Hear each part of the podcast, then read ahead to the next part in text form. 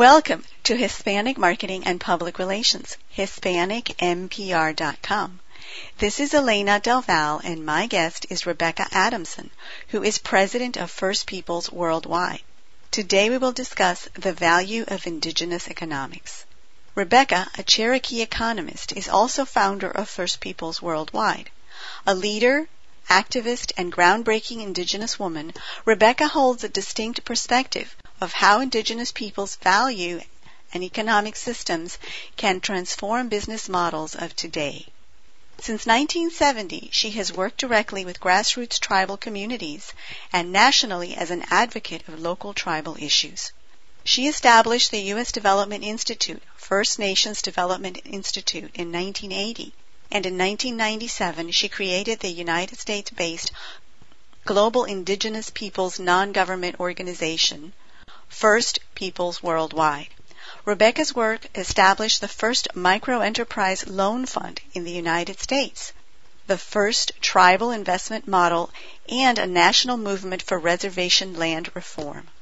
As one of few Native Americans on a mutual fund board, the Calvert Social Investment Funds, Rebecca led the creation of the Calvert Foundation's Community Notes, the only private sector investment vehicle for community development financial institutions, or CDFIs.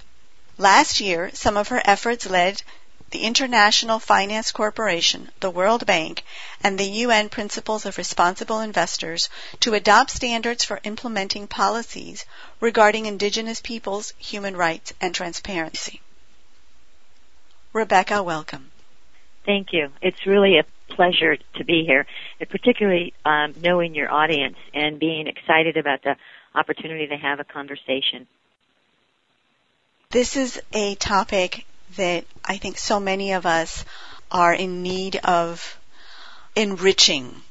Not to play on words, economy and enriching, but I think certainly at a personal level that I would like to know more. Let's start, if you would bear with us, with a really basic concept, Rebecca. When we talk about indigenous, what are we talking about? Would you help us with a definition there? Well, not to confuse us right off, um, but I, I actually really start with saying we are all indigenous, Elena, because uh, we are not going to get into some kind of vehicle and leave the planet and Mother Earth. So we are so tied and connected to the planet and to each other that I I really do believe we are all indigenous peoples. However, there is a legal regime and there's a body of international law that has emerged from a, decades long struggle of indigenous peoples. So there is a, an indigenous peoples movement that is distinct. And these are the people that have been tied to the land for the entire existence of their societies and cultures.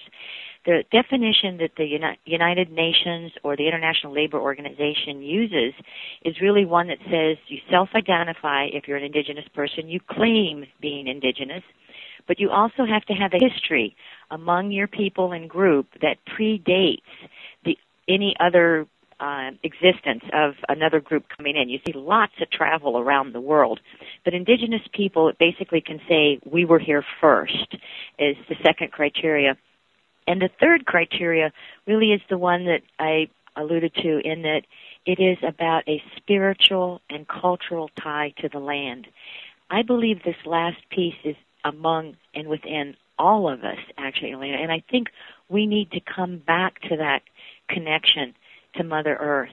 And I think indigenous peoples hold many, many brilliant solutions and brilliant ways of organizing their societies so that they really are in balance. But the criteria that the world is looking at is uh, self-identification, uh, predating any other group in that geography, and then this tie to the land. And that's how indigenous people are defined. When you say that there's a link to the land. How do you define that? Is that a geographic uh, link? Is that a, there's been a community established in this area for a long time? How do you go about doing that? It must be fairly complex.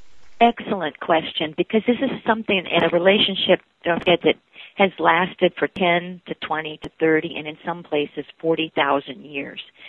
So what we're seeing in the cultural expression are many ceremonies are very, very specific about stewarding Mother Earth. For instance, if you go to Australia and you're visiting with the Aboriginal women in Australia, many of the groups have what they call women's business.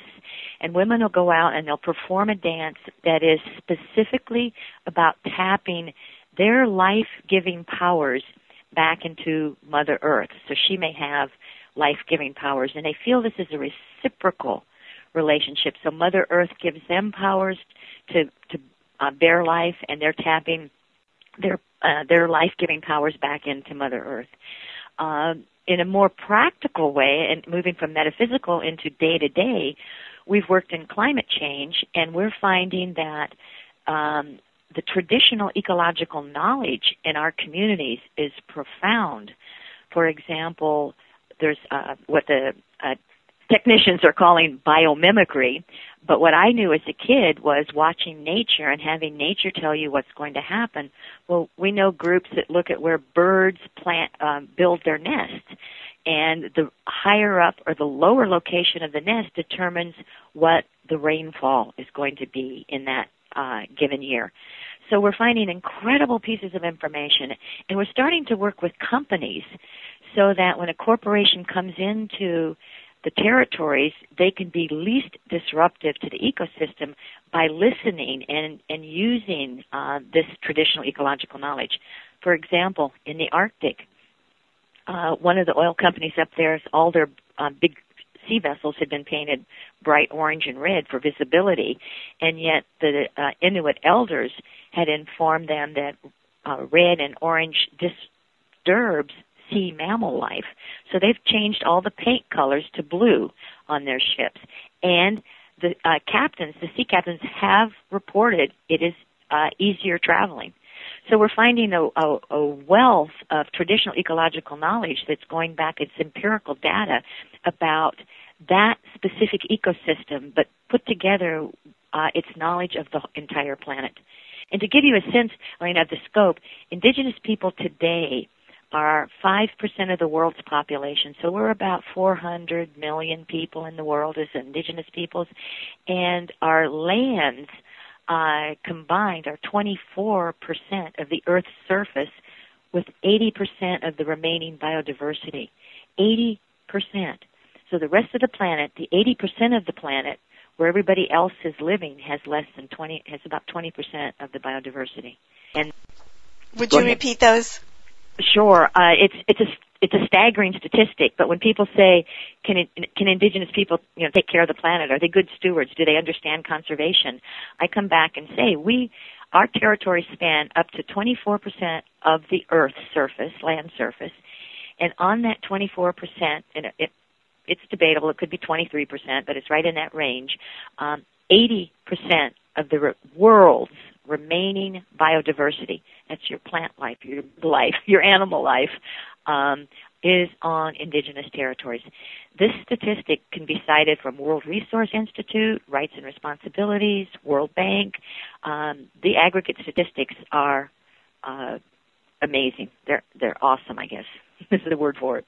And this is the time when the word "awesome" truly applies, right? It it does, and I we are trying to work with uh, conservationists now in, in an equal partnership because one of the things that's been proven is when they go out and create the parks or the protected areas, sometimes they're targeting our territory and we get evicted. Conservation quality has actually gone down when indigenous people get removed from their lands. So we're really looking now at conservation as, you know, wanting us to be equal partners and we're insisting that we have a role in co-management when protected areas are created. And like I said, most of them are on our territories anyway. So we're coming to terms with uh, building strong alliances and, and, we have to, we have to be strong in ourselves because uh, the old way of conservation is still there. The, it's seen as easier to create a park than it, than uh, it is necessarily to, to negotiate with an indigenous group. But companies are showing they can do it, and so conservationists are following. And we hope to see the day when your listeners can hear about indigenous territories around the world and be very familiar with us really managing and being in business as equal partners too. Hi, there's there's two things that that jump out at me in that last sentence that you shared. The first one is when we talk about indigenous peoples, is this 5% or 400 million people that you just shared with us a minute ago, which is huge. That's more than the population of the United States today, which is at 312 million in 2013. Is this a an organized I'm, I'm not sure how to describe it. Is this a grouping of people that are collaborating, that are aware of each other? Are these separate groups? How would you describe this 5%, 400 million indigenous peoples?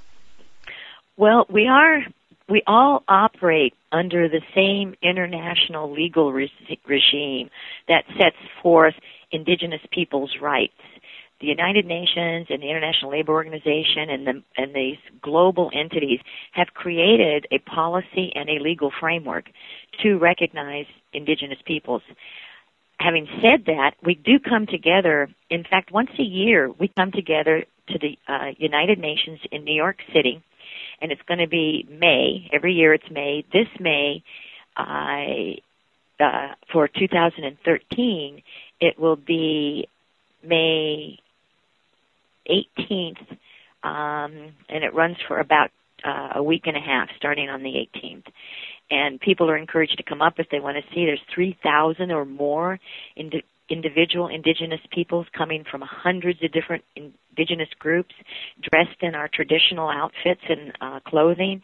We come together, we have a grand opening at the United Nations, and then we spend the next week and a half working on um, policies and making recommendations for countries where we come from and for the, uh, the world and the alliance of countries in general as to how indigenous peoples want to go forward. Uh, it's, it's every May. Last year we had it was May in 2012. Uh, this is 2013. Uh, it's pretty standard, and I recommend any listener that's going to New York City to try to time it so they can come and see this event. It's truly spectacular. Uh, but we really do hard business there. And we're going to be having sessions this year working directly with corporations. Uh, they're trying to really look at the, the legal framework I keep referring to, I mean, it carries an incredible piece uh, of rights within it. Indigenous peoples' rights include what's called free, prior, informed consent. And when you asked if we were these isolated groups, there's clearly groups that don't know each other, and we still have indigenous groups that want to remain uncontacted, which means they do not want to meet anyone else, and they want to live undisturbed in extremely remote areas of their territory. But even those groups get re- represented at these global forums because for the past uh, 30 years, the struggle has been to come and get this legislative body to recognize our rights. And what was happening was many corporations, many conservation groups, just outsiders in general, even the governments in the countries where we live would come into our territories and make decisions I personally was part of a decision this government made to have boarding schools, Bureau of Indian Affairs boarding schools, where they would come in and take the kids from home and put them in these far away boarding schools for education. Sometimes they were run by um, the, a religious group, and sometimes they were run by governments, but they were never very good schools. Uh, they had tremendous uh, homesickness, but they also didn't have very good nutrition. They had very uh, corporal punishment uh, and were being denied speaking the language. So while those rights now are in place saying that any school system has to contain the language of the child. You can't abuse the child. The school should be placed at all possible close to the child's home. They're not just U.S. rights anymore either. We struggled long and hard in the United States, and in 1975 got legislation that was called self-determination, which meant we had a right to make decisions about our future and about our children's future. Self-determination has become the rallying call for indigenous peoples around the world. And I go back to this free prior informed consent because what it says is no one can come into our territories anymore and do whatever they want. They need to come in, they need to meet with us, we need to have conversations about what it is they want. Uh, and why they want to be there. And then we work together to come up with mutual benefits. There may be cases where the, a company's coming in and, and it's just not going to be beneficial to the group and they'll say no. There may be many cases where companies will come in and the group will find extra benefits that the company hadn't even thought of. Um, but that free prior informed consent is the law that says we have the right to decide. And what we're seeing happen globally is this is becoming a right that all communities want. Whether they're indigenous or not, we're seeing communities say, enough. We want to have a say in what you put in our neighborhood or what you do to my backyard. And most of those rights really originated in what has been the indigenous people's rights movement. A part of that sentence that you said earlier that I said there were two things that caught my attention. The second part that caught my attention was you said that you are focused on making an impact and economics. And of course, what we're talking about today is the value of indigenous economics. And when we look at the size, not just the size of these peoples, but the importance, because if 23% in 80% of biodiversity means that you are stewards of some of the most important land in the planet, perhaps control of the future survival from a just from a sheer health of the planet, planet perspective. What can you tell us about the economic importance and the economics of the indigenous peoples? Well, first I want to take a moment and recognize what you just said, because this is the situation today. Indigenous people are the stewards of 80% of the world's remaining biodiversity. So if we care about the planet and if we care about all of our futures collectively, we have to start being more aware about indigenous people and look at ways that they can be supported. Because right now they're doing the majority of the heavy work that this planet needs to move forward into the centuries and centuries of more flourishing, prosperous human life. Um, and it's indigenous peoples that have actually built economic models that work within balance and harmony of the planet. And I will talk to economists, and I, I am economist by training, and I have to say I'm probably considered out of the box economist by thinking. Um, but we have to come to a place where we bring what has been called economic intangibles back into the system. For an easy example, right now companies are not necessarily factoring in the costs of pollution, and it is that is and should be a cost of their doing business. So we're looking at ways within an indigenous economy that those costs have never been separate, and to, to again have to go a little bit into sort of the metaphysical you need to understand how indigenous people see the world as a whole. So because we're all connected, because every living thing is considered equal and sacred, you really then begin to look at designing your economic or your political or your social systems within that worldview.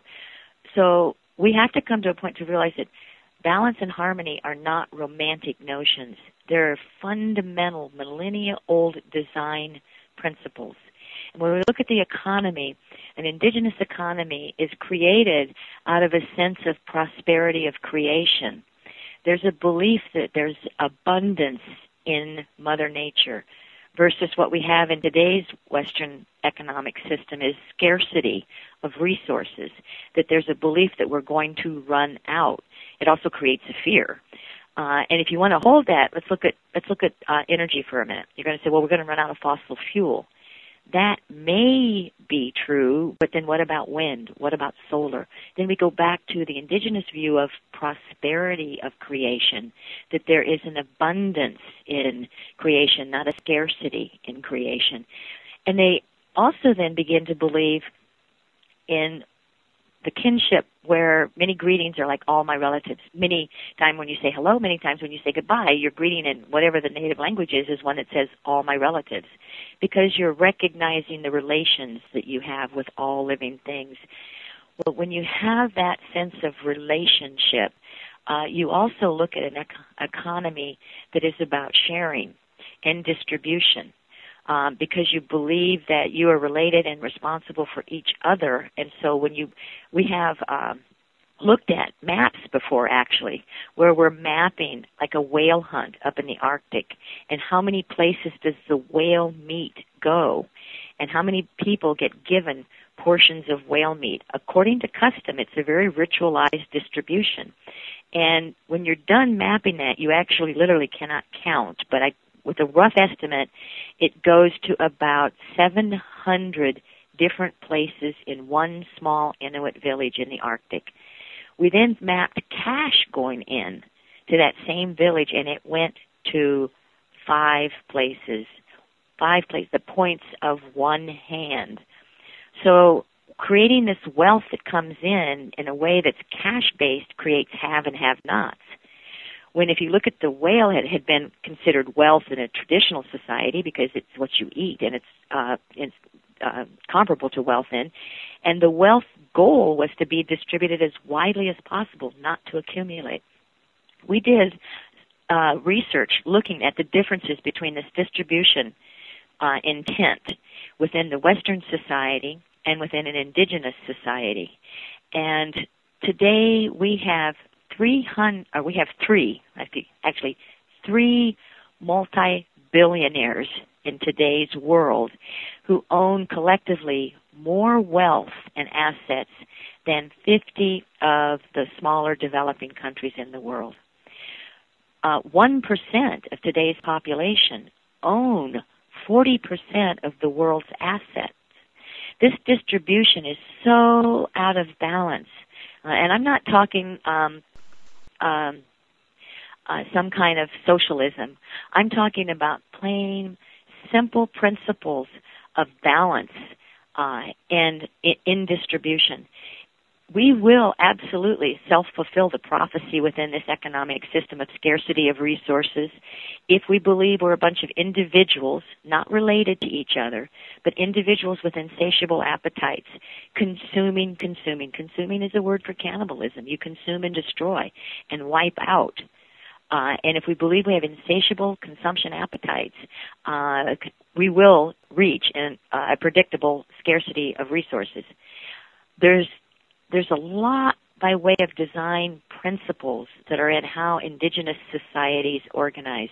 And I think you put your finger on probably the key one for today and what we all face is the economic one. But let me give another example on a social one. I come from a matrilineal society. My mother was from the Deer clan uh, within the uh, Eastern Cherokee Nation. And we were always taught that women were leaders. It was assumed there was leadership uh, by the mere fact you were born a woman. Uh, and so the society was actually organized to take advantage of this, and we had a uh, Red Council, which was the men's council, which ruled during times of war, and we had the White Council, which was the women's council, which ruled during times of peace. And we were at peace more often than we were at war. And in addition, the women really selected the men that served on the Red Council. But the idea between the White and Red Council was to take the strengths of both and bring those strong, important decision making roles together so that they could make the best decisions for the whole. Um, and and it was a, again design. It was a political design principle around balance, and we see these principles of balance and harmony throughout the social, economic, and political organizing of indigenous societies. You can see them in today's societies too, but you see them um, struggling under tremendous weights of institutions we've created that no longer work for the best of humanity. I think our, many of our institutions are outdated, and our economics really needs to be rethought at this point. Um, we hope to see uh, companies growing more and more around what's called a social license to operate. And in some ways it it would be a mirror to the indigenous economy because it's about giving back. It's about making sure you don't just extract everything of worth um, and leave that particular uh, place empty. It's a place-based accountability. When you take something, you must give something back. And we're hoping that corporations will really evolve. Uh, we're seeing the social investment community ask key questions around social license to operate, environmental license to operate. Companies themselves are growing much more aware of how they need to conduct themselves in community, in ecosystems. I think they have advanced more environmentally uh, because it's easier for them to measure in some ways, and and you know they can always fall back and say the social uh, measurements are, are fuzzy, warm and fuzzy. But we all know when a community feels safe. We all know when when kids are thriving, when kids have enough to eat, kids do better in school, and we all know we can have better schools too. We know a good school from a bad school. So these things are measurable, and I think we have to come back as a society and actually learn from indigenous peoples uh, how you can organize our institutions and our economy so that it's really about the collective good of all. One of the thoughts that comes to mind when we are discussing indigenous peoples and their land is the belief that many people have had for I don't know how long throughout history, that some of these people are like children and that they are not capable of looking out for themselves and that if left to their own devices, they will be conquered by others or they won't survive or very simply that they're too primitive and they need to be made wiser, uh, that they need to be converted to other religions and so on and so forth. What would you say in response to those arguments? I think we all have a lot to learn from each other. And let me start with a story. We're working with the San people over in southern Africa, in the uh, Botswana, Namibia, South Africa region. And the San are more uh, popularly known as the Bushmen. They've been recognized by all Western science as having carried the DNA for humanity as we know it today. So in some ways, these are our. This is as as hu- the human being goes. This is our mother and father. This is where all human beings, as we know today, have, have come. And the Africa countries are wanting to remove them from their traditional territories to make way for uh, large agribusiness, to make way for ecotourism, uh, to make way for any of the mineral minings that um, that they are uh, currently uh, afforded. So we've been out there visiting with them, and uh, they were going to be evicted, and I had talked to them about let's let's meet with the government and see if we can work this out, and we can even meet with the mines, and they probably won't. They're probably not the ones that want you evicted anyway, and, and but we need to start talking. Well, we're sitting by a big campfire, and I they they broke into uh, one of their oldest ceremonies out of appreciation for the fact that we were going to stay and try to help them. And I would close my eyes and I would hear the snap of branches or the crack of of twigs, and I would hear the grasses rustling, and then I would hear like I don't know if you ever heard like when a bird takes off, the way the wind sounds underneath their wings. And I'd open my eyes and I wouldn't be anything around and I'd close my eyes again and just kind of sitting there and I swore I thought I heard maybe a lion coming up through the grasses the way it was slithering and the noises were and I opened my eyes again. Finally it dawned on me that what I was hearing was this bushman talk. When they spoke, their language was a direct imitation of the sounds of nature. Here were people that were so closely tied to Mother Earth that their very language were sounds that you heard when you went outside. What these people know, we may never ever find out. And yet, I would rather know that than how to run my email. I would rather know that and how to handle my microwave. There is knowledge among these people that could really direct how we go forward in the future.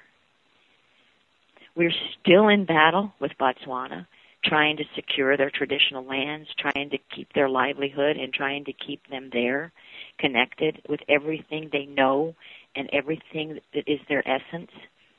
We've seen groups, the Pygmy up in the Congo Basin, sitting out destitute, in, in, in nowhere, just sitting out. And when you come in there, basically they were evicted from their impenetrable forest by World Wildlife Foundation in the uh, Democratic Congo Republic to create parks. And when you go there, though, you see such a bright, bright, happy, just glimmer in their eyes and their smiles and and it's because they really see the world in terms I go back to abundance. They don't see scarcity of resources and these people are starving and they've been evicted. And their answer to what's happened is they feel they have betrayed their gods because they're required and obligated and responsible for taking care of the forests and they no longer can do that. So their belief is they are now suffering because they have not met their spiritual duty in stewarding the forests. There's no resentment, there's no anger, there's no rage, there's just a complete um, concern that they are not filling filling up fulfilling their obligation. There's there's an issue about technology, and technology is important, and it's changed our lives. But there's an issue of wisdom and a much deeper, more profound universal knowledge. And I think this is the bridges we need to build. When we work in a community, we bring in Western science on wildlife inventory. We look at good camp stoves. We're bringing in solar in some cases, laptops in others, but not at the expense and the cost of losing that cultural heritage. And that's kind of what the difference is. I think that we we know, we actually scientifically know that biodiversity is crucial. We know in agricultural businesses you monocrop. I mean, the whole Irish potato famine has taught us that only growing one kind of crop is not good. It's high, high risk.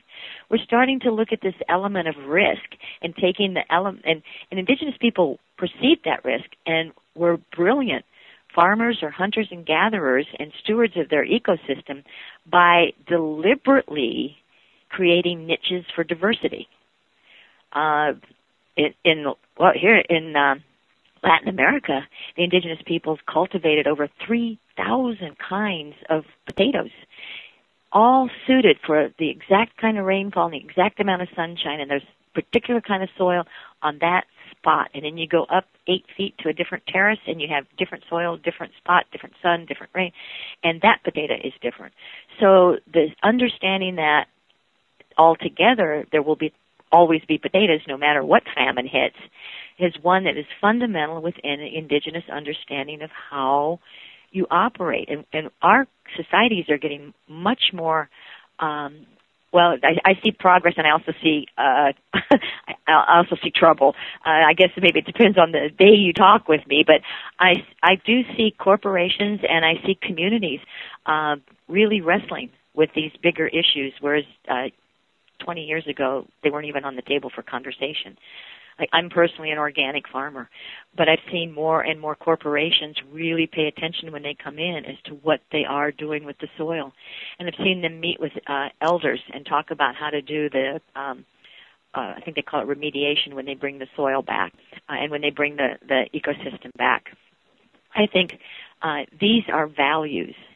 And you started the question with sort of the values uh, within uh, economics, and that might be the rule. It might be this incredible wisdom and this way of bringing uh, principles into the organization of the economy where we all can see our values flourish because I believe that by and large most people hold the same values. Uh, indigenous people aren't unique. We're very uh, similar. We will care for what happens to our children. We want better futures for our children. We want safe communities. We want clean water. We want clean air. These are things we all want.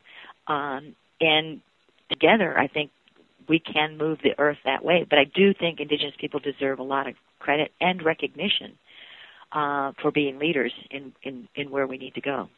One of the issues, as I understand it, um, you're going to be a lot more knowledgeable about this, so perhaps you can help us understand.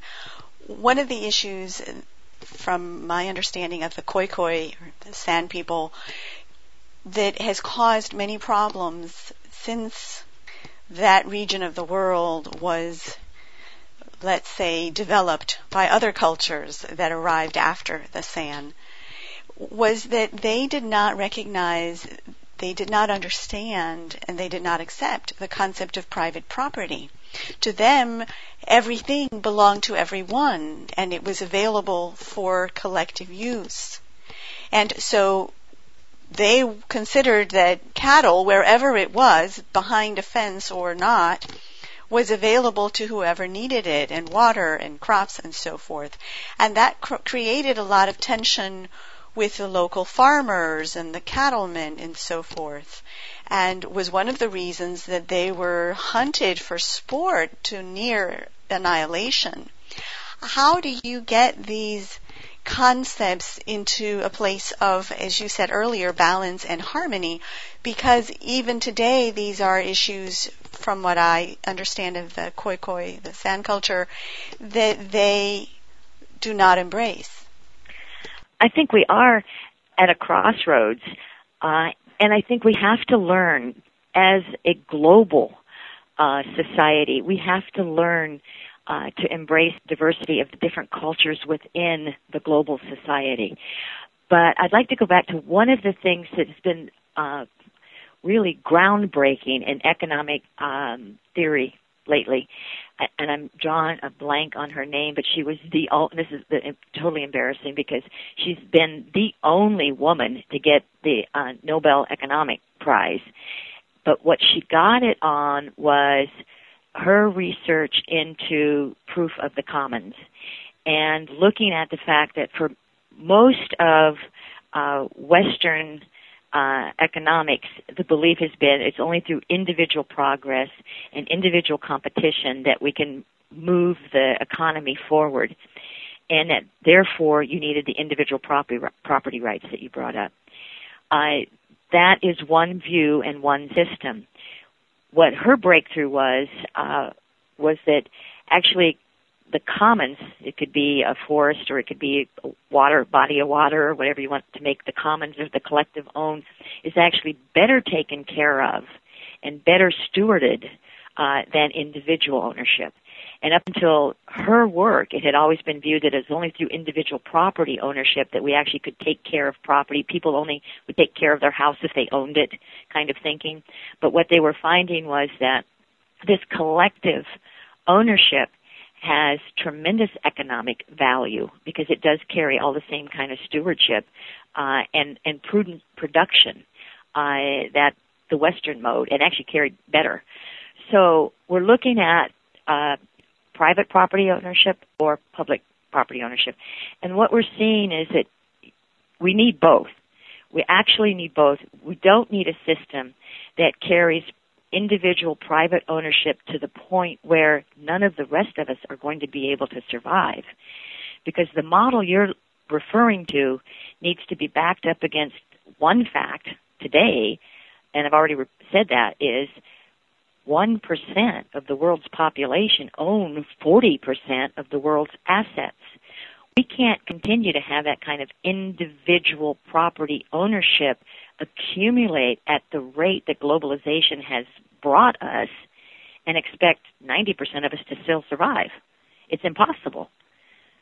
So we're going to have to begin to rethink how we develop and run and maintain an economy whose sole purpose is about the benefit and meeting the needs of all, not a few, but now, all. That makes me think of when, when you talk about the benefit of all and few. One of the things that just popped into my head was the Serengeti Highway issues in Tanzania and the Amazon deforestation. Now these are territories that are in the hand of indigenous, indigenous peoples. The Tanzania is self-ruling by indigenous people, I believe. Likewise, the uh, Amazon. Actually, no, it's this is where it gets tricky in okay. Africa. But, but let's make your point because this is it's a technical definition. There's Tanzania isn't isn't necessarily run by indigenous people. Uh, it's run by a tri- tribal people, but not indigenous. But but I want I want your point first. It sounds more important, and it, that was more of a technicality. Okay. Oh, that's that's uh, very interesting. And it, of course, it's hard to know who's running what. But th- the concept has been very controversial lately because, of course, people have been saying that these lands have been mismanaged and that the damage if there were to be a highway built in order to extract valuable minerals from a remote area of the country in Tanzania. I think it was China that was funding that. I'm not certain. And likewise in the Amazon, the deforestation, that these economically fueled dramatic changes in our environment were being driven by private concerns but were being approved by indigenous people. And on the other hand, there are people who say that many of the people who own certainly the land in the Amazon are giving up their rights because they need health care for their tribe or for their family. So of course the, the concepts are complex, but how do we deal with these these issues? They're not easy. The lines are not clear, and now that such a high percentage of the world's biodiverse lands are in the hands of indigenous peoples, other peoples who have had their chance, as it were, are passing judgment and not. Uh, let, it, let, me stop there. Yeah, uh, it is really complex, and let me start with the the last point you made and try to go back up because it was rich with wonderful comments. Uh, but the starting point was I, I received a call from uh, a, a number of environmental groups. This is going back about 10 years when the uh, Quinault tribe had decided they were going to start their whale hunting again. And this was subsistence whale hunting and it was for ceremony, ceremonial purposes only. But the commercial whaling had basically really decimated the uh, whale population. And the uh, environmentalists were wanting the uh, ban totally on, on whales, but the traditional hunting was legal, so they the tribe decided to start it. I had probably six phone calls from environmental groups and conservation groups asking me if I would set up a phone call or if I could talk to the tribe to talk them out of it or to set up a phone call where they could. And my comment was uh, that things change. It's not that the tribe needed to kill the whale necessarily to fulfill their culture, but they did have to have a relationship with the whale. And so would these groups be willing to put in five million dollars apiece and and have the tribe have a $25 million whaling research center? So their relationship with the whale could move into being experts because they already knew a lot about the whale. And so they could uh, have become world experts on with this research whaling center and move into that arena not one of those groups wanted to actually pay the indigenous tribe to give up the whaling hunt so that they could move into a different kind of relationship. Now they didn't kill all the whales. The the non-indigenous commercial whalers killed the whales and yet they were the ones basically taking the brunt and the blame for it. And that's what I talk about. There has to be some kind of reciprocity. You can't just have the, all this extraction taking place and nothing goes back in. Whether it's indigenous or not, you just can't keep a system that operates that way. And we have, you know, a development system that's gone haywire. Uh, and, and we might be the miner's canary in it, which, like in the coal mines, the canary dies and then the miners die too. Uh, and that might be the indigenous people's position right now, but it, it's clearly then the whole world is in trouble at this point. So getting back, um, to indigenous peoples and, and how they move forward, I don't want to make case, or I hope I don't sound like I'm making the case that as an indigenous person, I'm better uh, because I'm indigenous. As an indigenous person, I am just a person and a human being like anyone else. But my society had brilliant ways of organizing socially, politically, and economically with values in it that were about the long-term sustainability of humanity. And that's not what we have nowadays. We have societies that are organized around quickest, fastest dollar extraction, exploitation we can get to. And that is not sustainable. So I'm saying, and, and, and so I don't want to say it, and yet, you know, you could, if you take individuals out of their societies and put them in a different realm, they will probably begin to operate that way. I know indigenous people that can be just as competitive, just as greedy, just as corrupt as anybody else. and, and and it's on, you know, it's it's in everybody's societies. I mean, that's just human nature, but it's how society organizes itself. And right now, we reward really bad behavior. And we have an economy that tries to pretend it's value neutral when its values are really accumulation, accumulation, accumulation with a good dose of competition. And you're, and so you're in this system being required to work as the CEO of a company. You must keep your stock price up. And that might require day-to-day decisions that aren't good for the company that have nothing to do other than keeping the stock price up. Like gut your highly talented senior people because you'll have cheaper labor, turn a better profit, have a higher price stock um, price. Um, so that's not long term. That's not sustainable. Uh, and yet that same individual would make completely different decisions if he were allowed to run his be a CEO in a company that had long-term markets. So we're getting at a place where uh, there's we have to be careful and and and not um, hear that it's about being uh, a better person than the other person. I mean, there's definitely ways to conduct your life, but as a society, we've got to come to terms with how we design and organize our institutions so that what's good about humankind comes to the forefront and what's bad gets mitigated. Who decides? Who decides? I think that's where, I mean, so I talked about the story earlier. Uh, let's go to political organization. Let's talk about that because what we have now, let's look at who makes the decisions today. Let's look at Congress. Who is in Congress? That's who decides in this society. What's similar about it? Are there a lot of women in it? Nope. Is there a lot of color in it? Nope. Is there a lot of wisdom in it? Nope. Is there a lot of courage in it? No. Is there a lot of accountability in it? No. Unless, I mean, tell me if you if you believe differently, that's fine. Um, and I would like to hear that back. But I think we have a fundamental crisis in leadership in today's society. Wouldn't you say, though, that Congress really, in many ways, is run by private interests? That the lobbyists have become so powerful that they're driving our elected officials' decisions? Well, that's it's a system that we've created, and it's a system based on accumulation.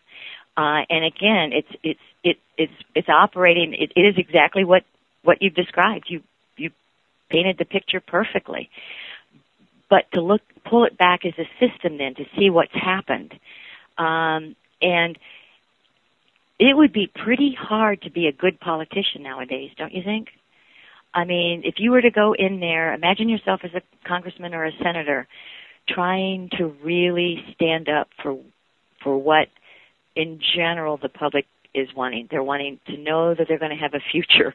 They're wanting to know their kids are going to be a little better off than they were now. They're wanting to know they can afford to keep a house over their heads. I so you're looking at those situations where you will have to take on those big interests, and it, and it does. You know, I mean, I'm sorry, but it circles back to distribution. it circles back to creating a society and an economy whose fundamental purpose is to meet the needs of everyone, not just a few. And we've created these tools in the economy that reinforce just a few. The way you calculate GDP, the gross domestic product, is really a bookkeeping system. It's a double entry. You enter what uh, your credits and you subtract your debits. Well, what you define as what's credit and what's debit is crucial, and that's been defined already. And so you're looking at uh, what's good for the economy is building, um, manufacturing, but so are guns, so is tobacco, so is alcohol, so is war. Uh, what's considered bad for the economy or not a credit but a debit, an economic expense, is actually education, health. Now, I think we could create a bookkeeping system that saw education as an investment, saw health as an investment, the same way it sees guns and alcohol as investments. Only I would argue maybe to put them on the debit side of the ledger. Uh, we have tremendous oil spills right now, and they're actually good for the economy because of the way the GDP is calculated. The gross domestic product calculation cannot take into account the damage that is done in war or in pollution. So these things are free in the balance sheet. And the cost of what you have to pay for, uh, amputating legs, uh, bringing uh, stress, post-traumatic stress syndrome people back to where they can function, all the repair that has to be done are considered good economic costs. Uh, when we privatize jails, we absolutely need more prisoners. When we privatize um, hospitals, we need more sick people. That's what's good for the economy in the way that we calculate this uh, economic value now. So we have to begin to rethink uh, and, and, and not all at once. We can start in very small ways. We can start individually with how we conduct ourselves and how we behave. I try to buy locally. Like I said, I'm an organic farmer. I take care of the soil. Uh, I put soil and nutrients back into the soil when I grow stuff and take the nutrients out. Uh, I go down and I buy from the local producers. Uh, we've got a guy that does the pottery. We've got a carpenter in town. We got a welder. Um, and when I use my uh, savings and my idle money that I'm not having to spend, um, and I've got, when I have a couple hundred dollars to save or something like that, um, I really look for socially responsible investors, people that will help me continue to put value to my money. Because you, you started the question with, I think, exactly the point of today's society we have to bring our values back into our institutions. We have to make the economy, the political system, um, and the social systems work for everyone in our society.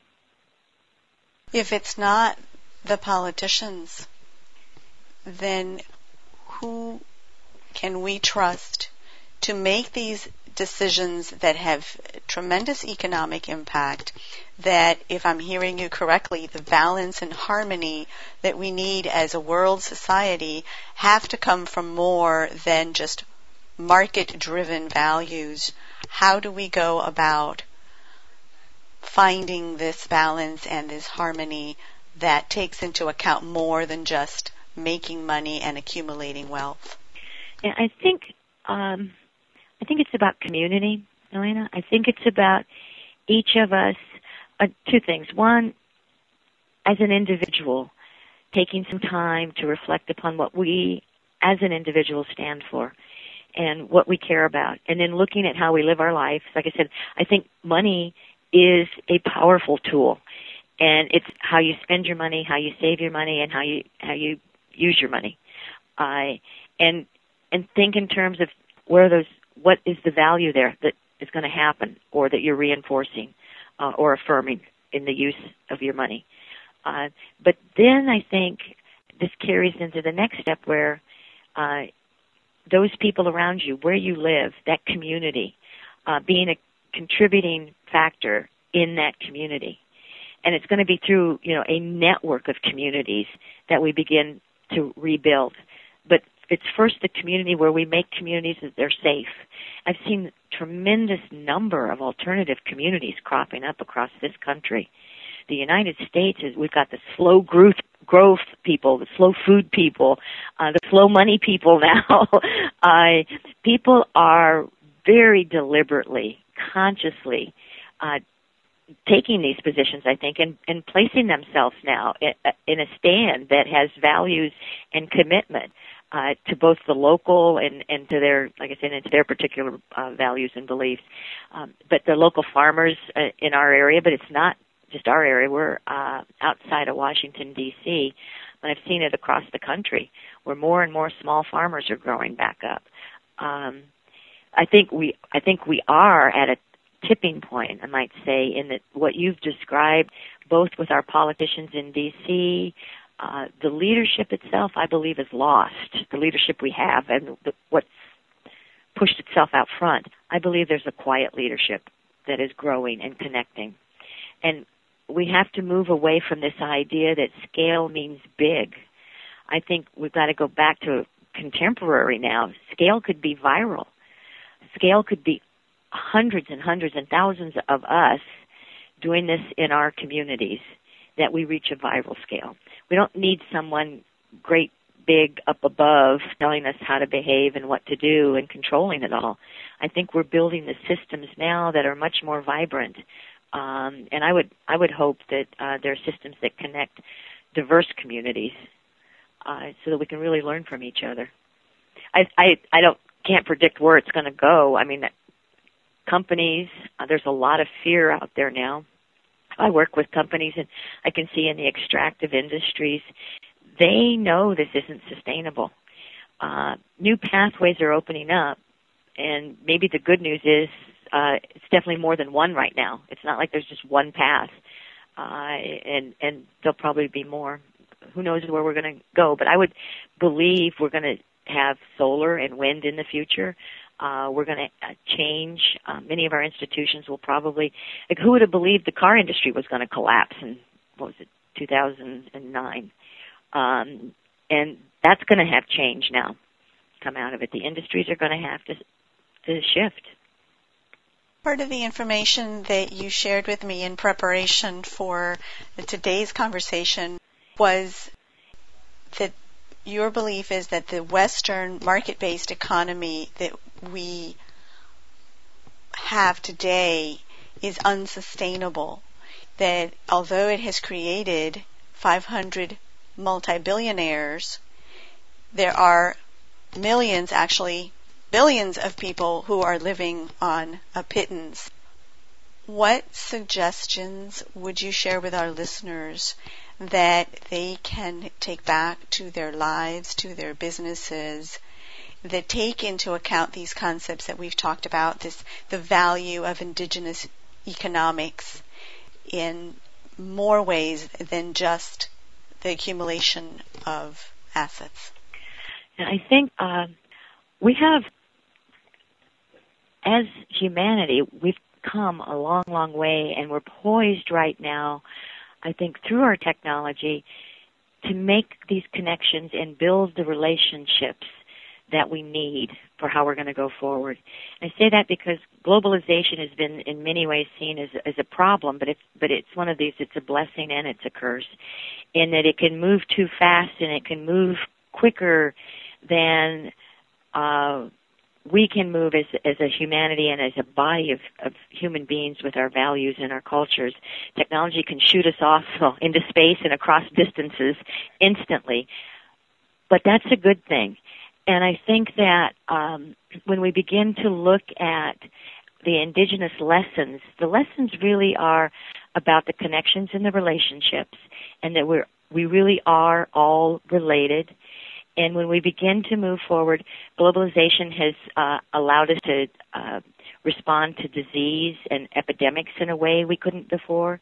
It's allowed us to begin to surface some of our issues and try to bring education uh, in, in, a, in a wider uh, uh, availability than we've ever done before. Uh, we have to use that technology, uh, use the the uh, institutions that we have built so that we can begin to carry um, carry a different message, I guess. For instance, a huge what is it? ExxonMobil, I think, is the world's largest company, um, and it's an energy company, and it's working in very remote locations. If we can begin to look at just the business model as also a distributive opportunity where when they go into a community and they're going to extract, let's say, $12 billion of um, profit from that uh, one community, then there should be a distributive system that allows that community to have tangible benefits and be part of uh, that development. And I think if we get to where companies more and more are responsible for wherever they operate and however they're operating, that the people in those locations, in, whether it's a plant or whether it's an actual community, that the surrounding neighbors are better off, and that there's maybe uh, equity shares if the community is working in partnership with an oil company, a gas company, or a mining company, and it's coming right out of their land, then they should have a stake in that business. They can become capital owners too, not just labor, but capital owners, because the capital owners are the ones that really operate in this in this economy. Um, so that there's ways to begin to look at the models that we already have, that we've spent a lot of time in developing, and adapt them so we're going to get much more out of the balance and harmony uh, that I talked about from the very beginning. The companies can operate in balance and harmony in the communities where they operate, and they can operate globally when they're really bringing a service that we need. We all need energy, um, but we maybe will get to a point where we don't need to. I don't need to leave my lights on when I'm not there anymore. I don't need to play the stereo and uh, the TV at the same time because I need to make sure that everyone does get what they need by way of use of energy. So we're going to have to come to some terms here where we may have to cut back on some of what we consume very deliberately. We have to cut back on any waste and we have to begin to look at the whole. Thank you, Rebecca, for joining us from Fredericksburg, Virginia. Thank you for having us. I just enjoyed it thoroughly great questions. Thank you. And um, please, anytime you have, come visit our website, www.firstpeoples.org, and send us an email. And to our audience, thank you for listening to Rebecca Adamson, who is president of First Peoples Worldwide, who discussed the value of indigenous economics. Please share your suggestions, questions, and ideas by leaving a comment on the HispanicMPR.com website. If you or someone you know would like to be on the show, you can email me directly at editor at HispanicMPR.com. That's editor at HispanicMPR.com.